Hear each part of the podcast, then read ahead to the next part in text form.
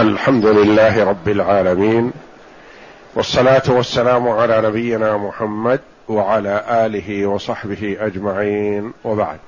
بسم الله بسم الله الرحمن الرحيم.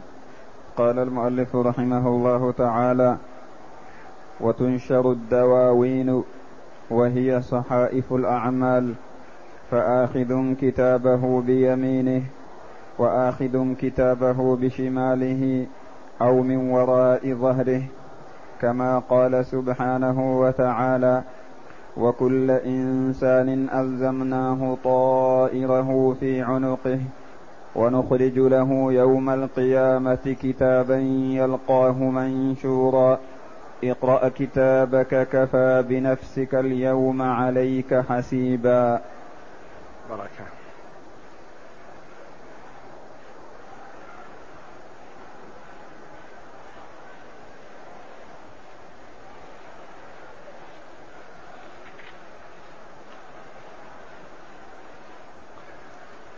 قول المؤلف رحمه الله تعالى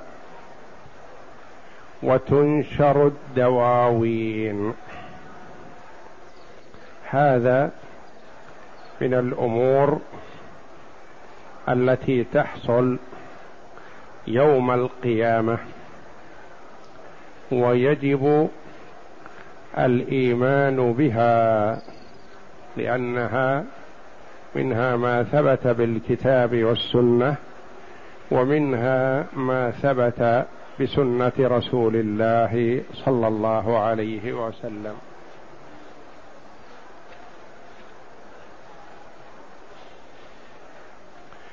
وقد تقدم أن قال المؤلف رحمه الله تعالى إلى أن تقوم القيامة الكبرى. ثم ذكر رحمه الله ما يحصل بعد القيامة الكبرى. ذكر اثني عشر أمرا من الأمور التي تحصل بعد قيام الساعة. رتبها رحمه الله في كتابه العقيدة الواسطية. نذكرها اجمالا للتذكر وفهم ترتيبها فهي اثنا عشر امرا من الأمور.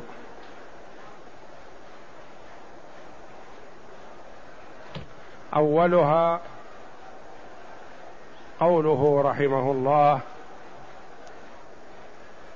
فتعاد الأرواح إلى الأجساد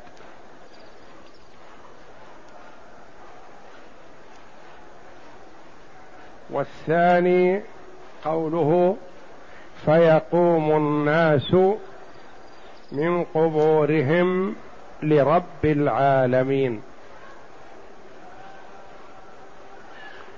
والأمر الثالث قوله رحمه الله وتدنو منهم الشمس. الأمر الرابع قوله رحمه الله ويلجمهم العرق.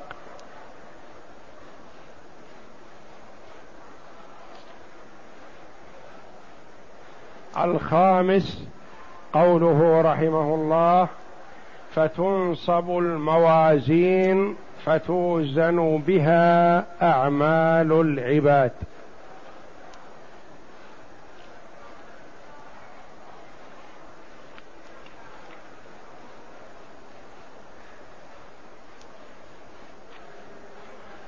الأمر السادس وهو موضوع درسنا اليوم قوله وتنشر الدواوين. الأمر السابع قوله رحمه الله ويحاسب الله الخلائق. الأمر الثامن قوله رحمه الله وفي عرصات القيامة الحوض المورود للنبي صلى الله عليه وسلم. الأمر التاسع قوله رحمه الله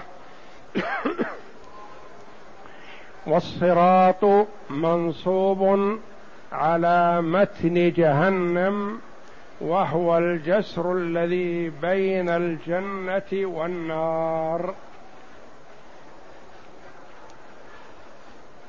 الأمر العاشر قوله رحمه الله وأول من يستفتح باب الجنة محمد صلى الله عليه وسلم دخول الجنة الأمر العاشر دخول الجنة وأول من يستفتحها محمد صلى الله عليه وسلم. الأمر الحادي عشر قوله الشفاعة العظمى وله صلى الله عليه وسلم في القيامة ثلاث شفاعات.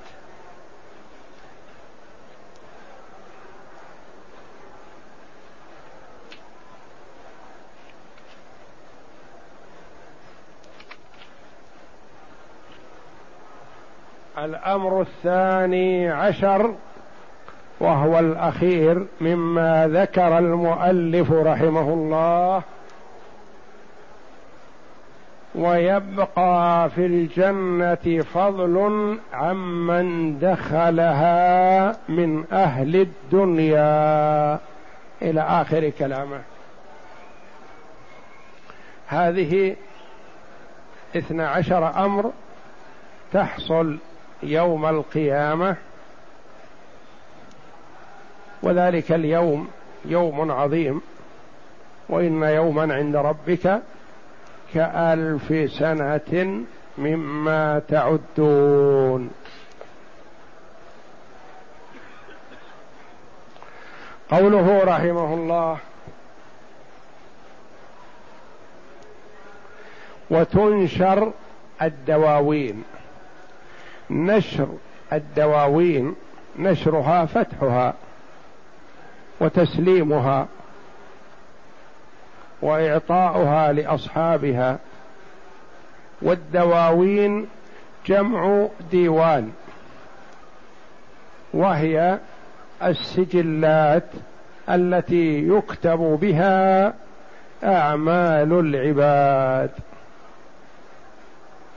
أعمال العباد في هذه الدنيا مكتوبة في سجلات بأيدي الملائكة. كما قال تعالى كلا بل تكذبون بالدين وإن عليكم لحافظين. كراما كاتبين يعلمون ما تفعلون. كراما كاتبين يكتبون الأعمال في هذه الدواوين. وكما جاء في الحديث الآخر أن الرجل يوم القيامة ينشر له تسعة وتسعون سجلا كلها بأعماله السيئة. فيقرر بها فيقر بها ولا ينكر منها شيء. فيقال له ألك عندنا شيء؟ فيقول لا. فيقول الله جل وعلا بلى إنك لا تظلم عندنا لك. فيحضر له بطاقة فيها شهادة أن لا إله إلا الله وأن محمدا رسول الله. فيقال هذه لك فيستقلها.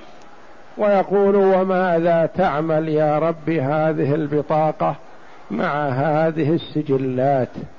فيقال له إنك لا تظلم. فتوضع السجلات في كفة والبطاقة في كفة فتطيش السجلات وتثقل البطاقة لأن شأنها عظيم بطاقة التوحيد. شهادة أن لا إله إلا الله وأن محمدا رسول الله.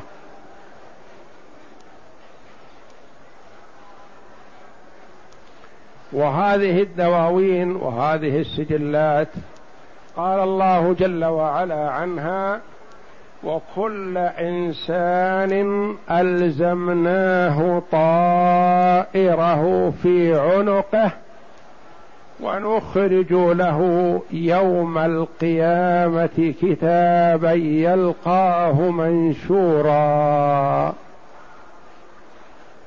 ألزمناه طائره في عنقه معه صحيفة عمله صفتها الله أعلم بها. وكل إنسان ألزمناه طائره في عنقه ونخرج له يوم القيامة كتابا تكون كتاب محسوس يسلم بيده. يقرأه الكاتب والقارئ وغير القارئ. كتابا يلقاه منشورا اقرأ كتابك. يقال له اقرأ كتابك كفى بنفسك اليوم عليك حسيبا. قال بعض العلماء لقد أنصفك من جعلك حسيبا على نفسك. يقول أنت حاسب نفسك. هذه أعمالك تنكر منها شيء ما يستطيع. لأن كتبتها الملائكة. ورد في الحديث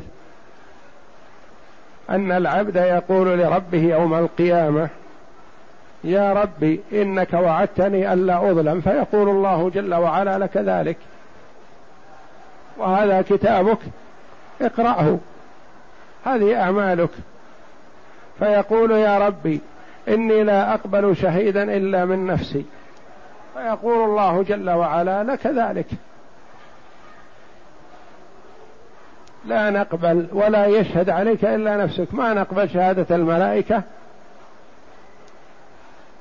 وإنما شهادتك على نفسك. فعند ذلك يختم الله جل وعلا على فيه ويقول للجوارح انطقي بما فعلت. فتقول اليد بطشت وتقول الرجل مشيت ويقول الفرج فعلت وتتكلم الأسماع والأبصار والجوارح ثم يفتح الله على فيه فيقول بعدا لكن وسحقا إنما كنت أدافع عنكن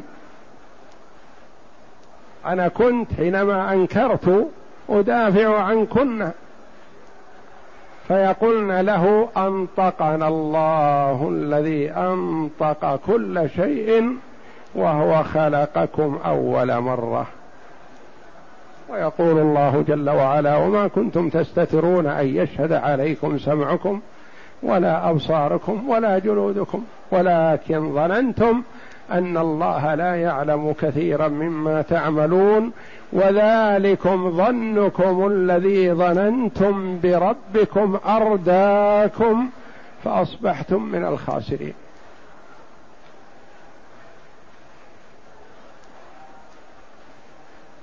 ويقول الله جل وعلا للعبد يوم القيامة اقرأ كتابك. كفى بنفسك اليوم عليك حسيبا. أنت حاسب نفسك. هذه أعمالك. تنكر منها شيء؟ فما يستطيع أن ينكر شيئا. والأعمال مكتوبة في صحائف الأعمال. صحائف الله أعلم بصفتها وكيفيتها. نحن الآن لا نراها وهي بأيدي الملائكة الكرام الكاتبين. يكتبون كل شيء. ويوم القيامة تكون بارزة للعبد. يسلم لها يسلم الكتابة له ليقرأه. وهذه الصحائف تكتب بها الحسنات والسيئات. ما عمله العبد من خير أو شر مكتوب.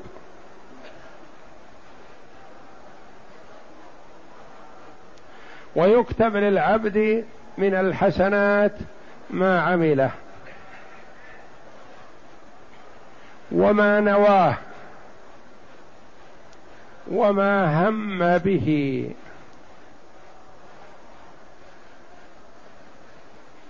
حسنات عملها هذه لا إشكال. حسنات نواها. ولكن ما تمكن من أدائها.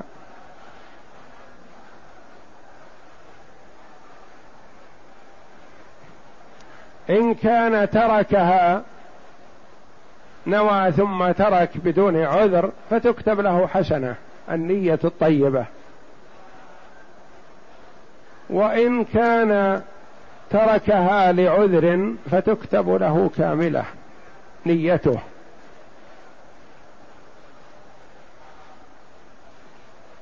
ويدل على هذا قول النبي صلى الله عليه وسلم في الحديث الذي جاء إنما الدنيا لأربعة. رجل آتاه الله مالا وعلما فهو يعمل بعلمه وينفق من ماله فيما افترض الله عليه وأباح الله له. يصل به رحمه ويحسن به على الفقراء والمساكين وينفع به غيره. وآخر آتاه الله علما ولم يؤته مالا. فيقول في نفسه لو أن عندي مال فلان لعملت بعمل فلان. فهو بنيته يقول صلى الله عليه وسلم. فأجرهما سواء بهذه النية الطيبة. بالنية الطيبة يؤجر عليها وإن لم يفعل شيء. وكما قال عليه الصلاة والسلام وهو في الغزو إن في المدينة رجالا ما سلكتم فجا ولا هبطتم واديا ولا علوتم صعدا إلا وهم معكم. حبسهم العذر فهم معكم في الأجر. لكن حبسهم العذر عن الخروج فبالنية الطيبة. وكما قال عليه الصلاة والسلام إنما الأعمال بالنيات وإنما لكل امرئ ما نوى فمن نوى النية الصالحة الحسنة يؤجر عليها وإذا نوى النية السيئة والعياذ بالله يأثم بها. إنما الدنيا لأربعة. ورجل آتاه الله مالا الثالث. ولم يؤته علما فهو يتخبط بماله على جهل. لا يصل فيه رحمه ولا ينفق مما افترض الله عليه وإنما يتخبط به في الظلمات والجهل والمعاصي والاستعانة على معصية الله والعياذ بالله. فهو هذا بعمله بشر المنازل. والرابع يتمنى يقول لو أن لي مال فلان لعملت مثل عمل فلان يعني تخبطت مثل تخبطه. يغبطه على بذله الأموال في غير مرضاة الله. فهو بنيته فإثمهما سواء أو فوزرهما سواء بالنية. وهذه النيات تكتب وتسجل على كل واحد منا. نيته الحسنة تكتب له حسنات ونيته السيئة تكتب له سيئات والعياذ بالله.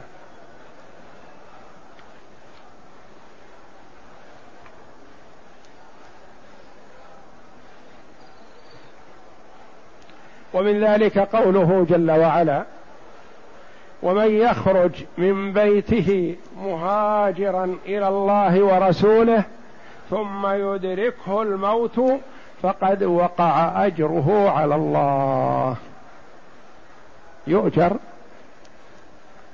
وإن لم يفعل. قال العلماء رحمهم الله من ابتدأ طلب العلم من أجل أن ينفع به الآخرين ينفع نفسه وينفع به الآخرين ويدعو إلى الله. ثم لم يت لم تتيسر له المواصلة تحسب له نيته الحسنة هذه.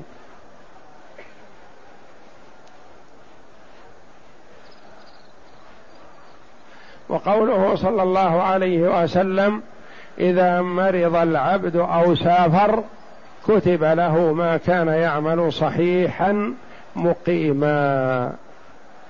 يعني أنه كان ينوي لو كان يستطيع عمل لو كان مقيم عمل. فيكتب الله له جل وعلا العمل الصالح وإن لم يعمله.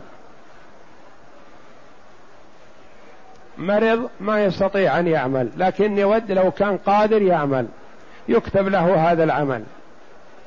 سافر ما يستطيع أن يواصل العمل الذي يعمله حال إقامته من صيام وصلاة وقيام ليل ونحو ذلك لأنه انشغل بسفره. يكتب له ما كان يعمل حال إقامته. فضل من الله وإحسان.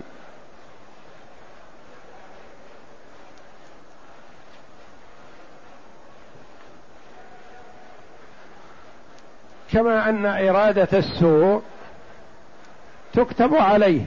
يقول عليه الصلاة والسلام إذا التقى المسلمان بسيفيهما فالقاتل والمقتول في النار.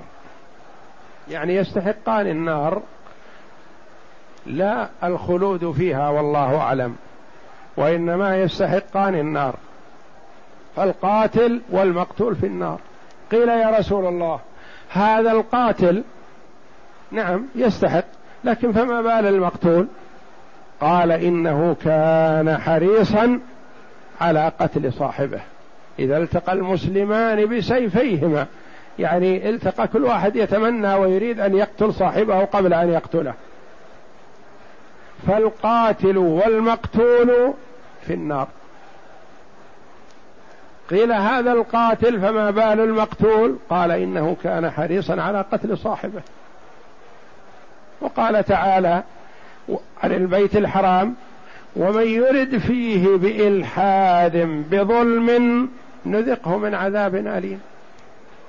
إذا نوى الإلحاد في الحرم ولو أنه في أقصى الدنيا فهو متوعد بهذا الوعيد وإن لم يحصل إلحاد لكن نوى.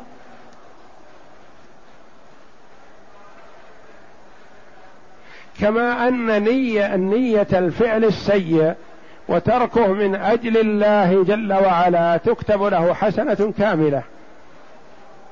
نوى وأضمر في نفسه أن يعمل سيئة. لكنه خاف الله وأصابه الخوف من الله فترك. فالله جل وعلا يكتبها له حسنة كاملة. أما إذا تركها لا مبالاة لا خوف من الله لكن تركها فالله جل وعلا لا يكتبها عليه شيء. وأما إذا تركها لعجز ولم يستطع مع رغبته في الفعل السيء فتكتب له سيئة لأنه هم وعزم عليها مثل الذي التقى مع صاحبه بالسيف. والنبي صلى الله عليه وسلم قال كن عبد الله المقتول ولا تكن عبد الله القاتل. يعني افرض المسلمان التقيا كن مقتول ولا تكن قاتل. لأنك إذا لم تقتل وقتلت أنت خطا وظلما وعدوانا كنت شهيد. المقتول إذا قتل وهو لا يريد قتل صاحبه وإنما أتي عند نفسه ظلما وعدوانا فهو شهيد. وإن تقابل مع صاحبه بالسيف فكما قال عليه الصلاة والسلام القاتل والمقتول في النار. وأمر صلى الله عليه وسلم عند وجود الفتن أن يأتي المرء إلى سيفه فيكسره. في أصل شجره أو في أسفل جبل لا يقتل به أحد. ويسلم من الضرر وإن ذهبت نفسه. إذا ذهبت نفسه ظلما من صاحبه فهو شهيد. وإذا تقابل مع صاحبه قتالا حمية أو رياء أو لإظهار شجاعة أو لغرض من أغراض الدنيا فكما قال عليه الصلاة والسلام القاتل والمقتول في النار والعياذ بالله.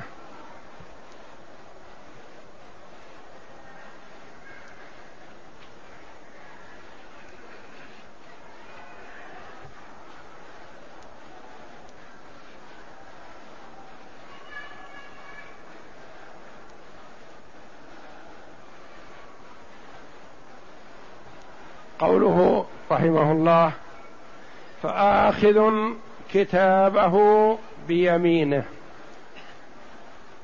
بعد نشر الدواوين وتسليمها لأصحابها منهم السعداء وهم الذين تسلم لهم صحائفهم بأيمانهم. فيستبشر بها ويقول هاؤم اقرأوا كتابيه. إني ظننت أني ملاق حسابية يعني مؤمن بالبعث وأنا مستعد لهذا اليوم. فصحيفة عمله ما فيها إلا الخير. يقول هذه صحيفتي. فهو في عيشة راضية في جنة عالية إلى آخر الآيات. وأما من أوتي كتابه بشماله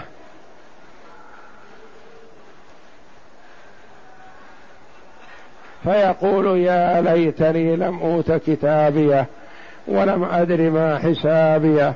يا ليتها كانت القاضية. يا ليت الدنيا كانت القاضية علي وانتهيت. ما بعد الدنيا آخرة. وأما من أوتي كتابه من وراء ظهره فسوف يدعو ثبورا ويصلى سعيرا. إنه كان في أهله مسرورا. إنه ظن أن لن يحور. بلى إن ربه كان به بصيرا. ظن أنه لا يبعث ولا يأتي. وكان في أهله بطر أشر مرح مسرور. ما يبالي يعمل خير شر. المهم أن يعطي نفسه شهوتها ومنتهى ما تريد. فيأخذ كتابه والعياذ بالله بشماله من وراء ظهره.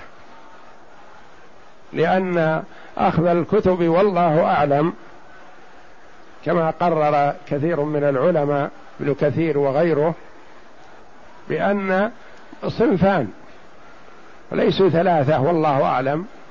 صنفان آخذ كتابه بيمينه وآخذ كتابه بشماله من وراء ظهره والعياذ بالله.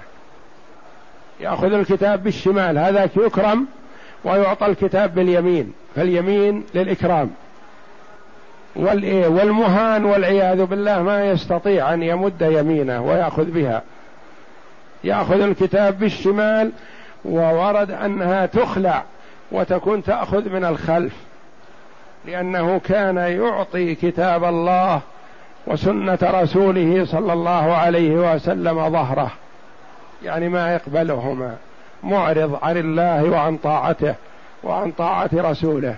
فيعاقب بمثل عمله.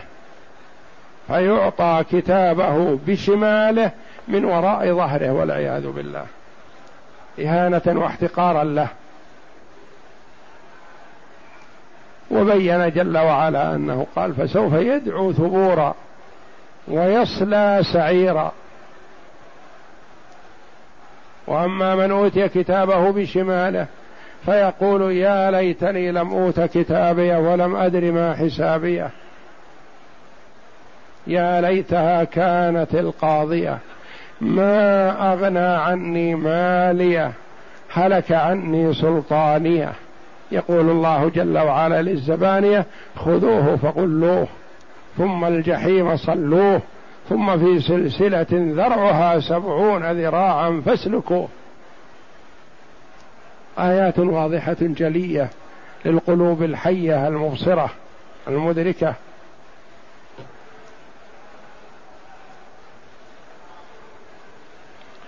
وآخذ كتابه بشماله أو من وراء ظهره. فهي أو هذه لتنويع الصفة أنها من الشمال ومن الظهر والعياذ بالله من الخلف.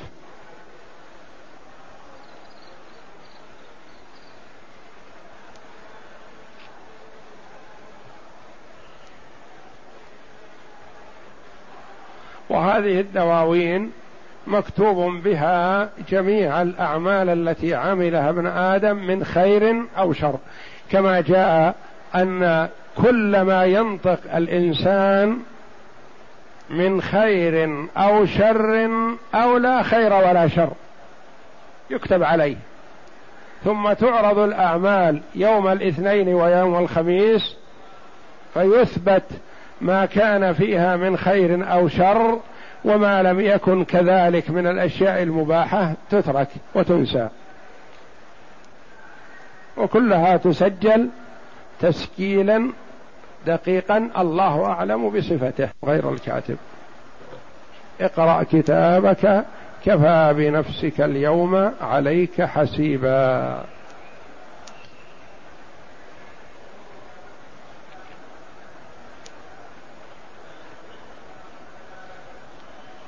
وتنشر الدواوين. وقد بين جل وعلا على لسان رسوله صلى الله عليه وسلم أن الأعمال الصالحة تحفظ ما يضيع منها شيء. والأعمال السيئة تسجل عليه. ثم إن تاب واستغفر مسحت ومحيت.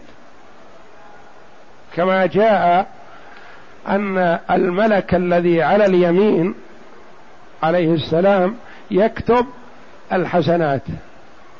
والملك الذي على الشمال عليه السلام يكتب السيئات.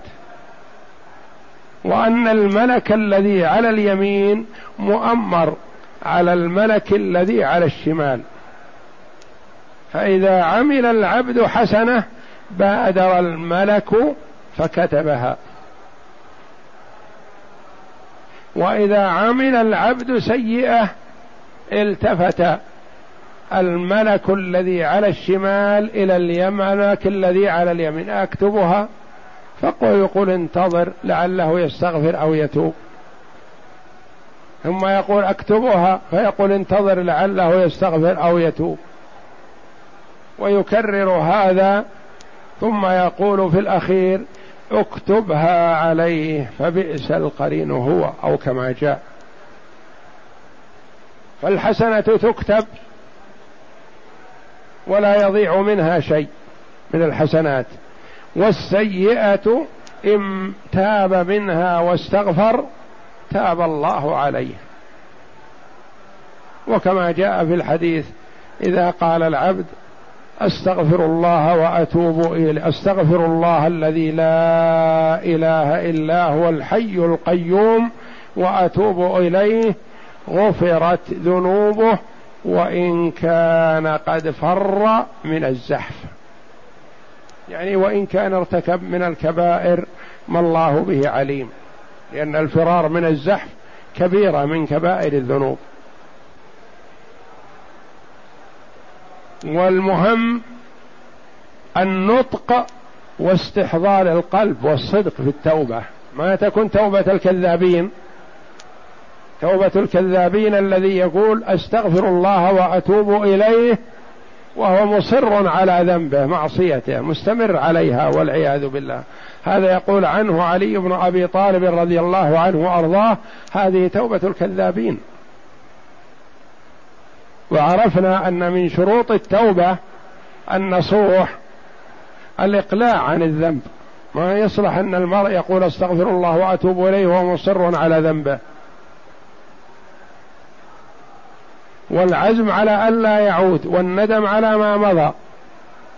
وإذا كانت تتعلق بحق آدمي فلا بد من رد الحق إلى صاحبه أو استحلاله.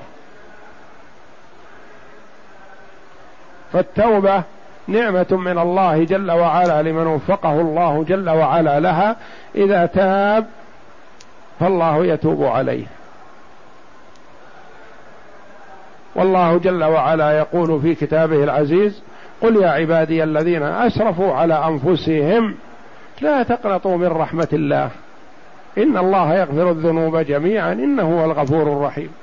أسرفوا يعني عملوا كبائر عملوا المعاصي عملوا عظائم من عظائم الذنوب لكن إذا تاب تاب الله عليه. فالتوبة الصادقة النصوح تجب ما كان قبلها. والنبي صلى الله عليه وسلم يقول لعمرو بن العاص أما علمت أن التوبة تهدم ما كان قبلها؟ لأنه رضي الله عنه لما جاء مسلما يبايع النبي صلى الله عليه وسلم خاف من مغبة ذنوبه حال كفره وجهله وعداوته للنبي صلى الله عليه وسلم. فقال يا رسول الله أردت أن أشترط. تشترط ماذا؟ قال أن يغفر لي لأني صور اني عملت أعمال شنيعة. فقال له عليه الصلاة والسلام أما علمت يا عمرو أن الإسلام يهدم ما كان قبله وأن التوبة تجب ما كان قبلها والحمد لله. فإذا تاب العبد من الذنب تاب الله عليه. حتى وإن رجع إليه مرة أخرى ثم تاب فالله يتوب عليه. كلما عمل المرء السيئة وتاب إلى الله وهو ينوي في توبته الصدق يتوب الله عليه. فإن غلبته نفسه وعاد إلى المعصية فليتب مرة أخرى وهكذا. والله جل وعلا يقبل توبة العبد ما لم يغرغر. فإذا بلغت الروح الحلقوم لا ينفع نفسا إيمانها لم تكن آمنت من قبل أو كسبت في إيمانها خيرا. ويقول عليه الصلاة والسلام كل ابن آدم خطأ وخير الخطائين التوابون. ويقول عليه الصلاة والسلام لو لم تذنبوا لذهب الله بكم وجاء بقوم يذنبون فيستغفرون فيغفر لهم. لأن الله جل وعلا جواد كريم يحب من عباده أن يستغفروه ليغفر لهم. ورتب جل وعلا مغفرة الذنوب السيئات الصغائر على الأعمال الصالحة. الصلوات الخمس والجمعة إلى الجمعة ورمضان إلى رمضان كفارة لما بينهما ما اجتنبت الكبائر. وقال عليه الصلاة والسلام العمرة إلى العمرة كفارة لما بينهما والحج المبرور ليس له جزاء إلا الجنة. فعلى العبد أن يستحضر عظمة الله جل وعلا وجوده ولا يستعظم ذنبه مهما عظم في جانب عفو الله. فيلح على الله جل وعلا ويستغفر ويتحرى أوقات الإجابة. ما بين الأذان والإقامة وحال السجود وفي آخر الليل وقت السحر.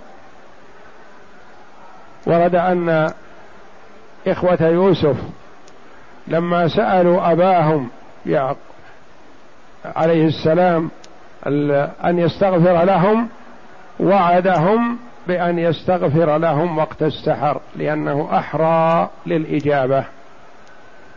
والله جل وعلا لا يرد سائلا في ذلك الوقت العظيم. اقرأ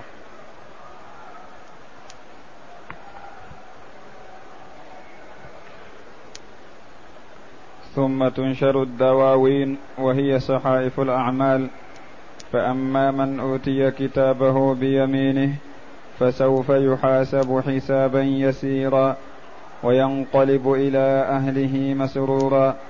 وأما من أوتي كتابه بشماله أو من وراء ظهره فسوف يدعو ثبورا ويصلى سعيرا.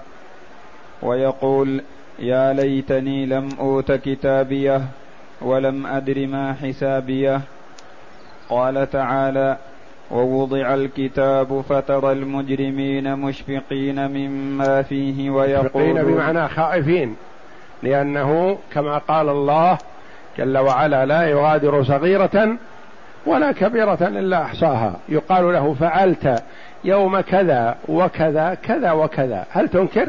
ما تنكر. ما تستطيع. لو أنكرت نطقت الجوارح قال فعلت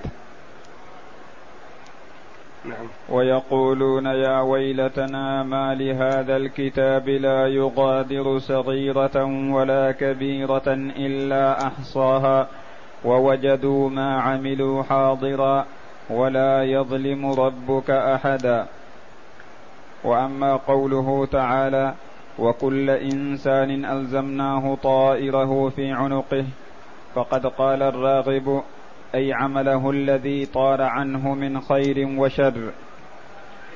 ولكن الظاهر أن المراد بالطائر هنا نصيبه في هذه الدنيا وما كتب له فيها من رزق وعمل كما في قوله تعالى أولئك ينالهم نصيبهم من الكتاب يعني ما كتب ما كتب عليهم فيه. والله أعلم. وصلى الله وسلم وبارك على عبد ورسول نبينا محمد وعلى آله وصحبه أجمعين.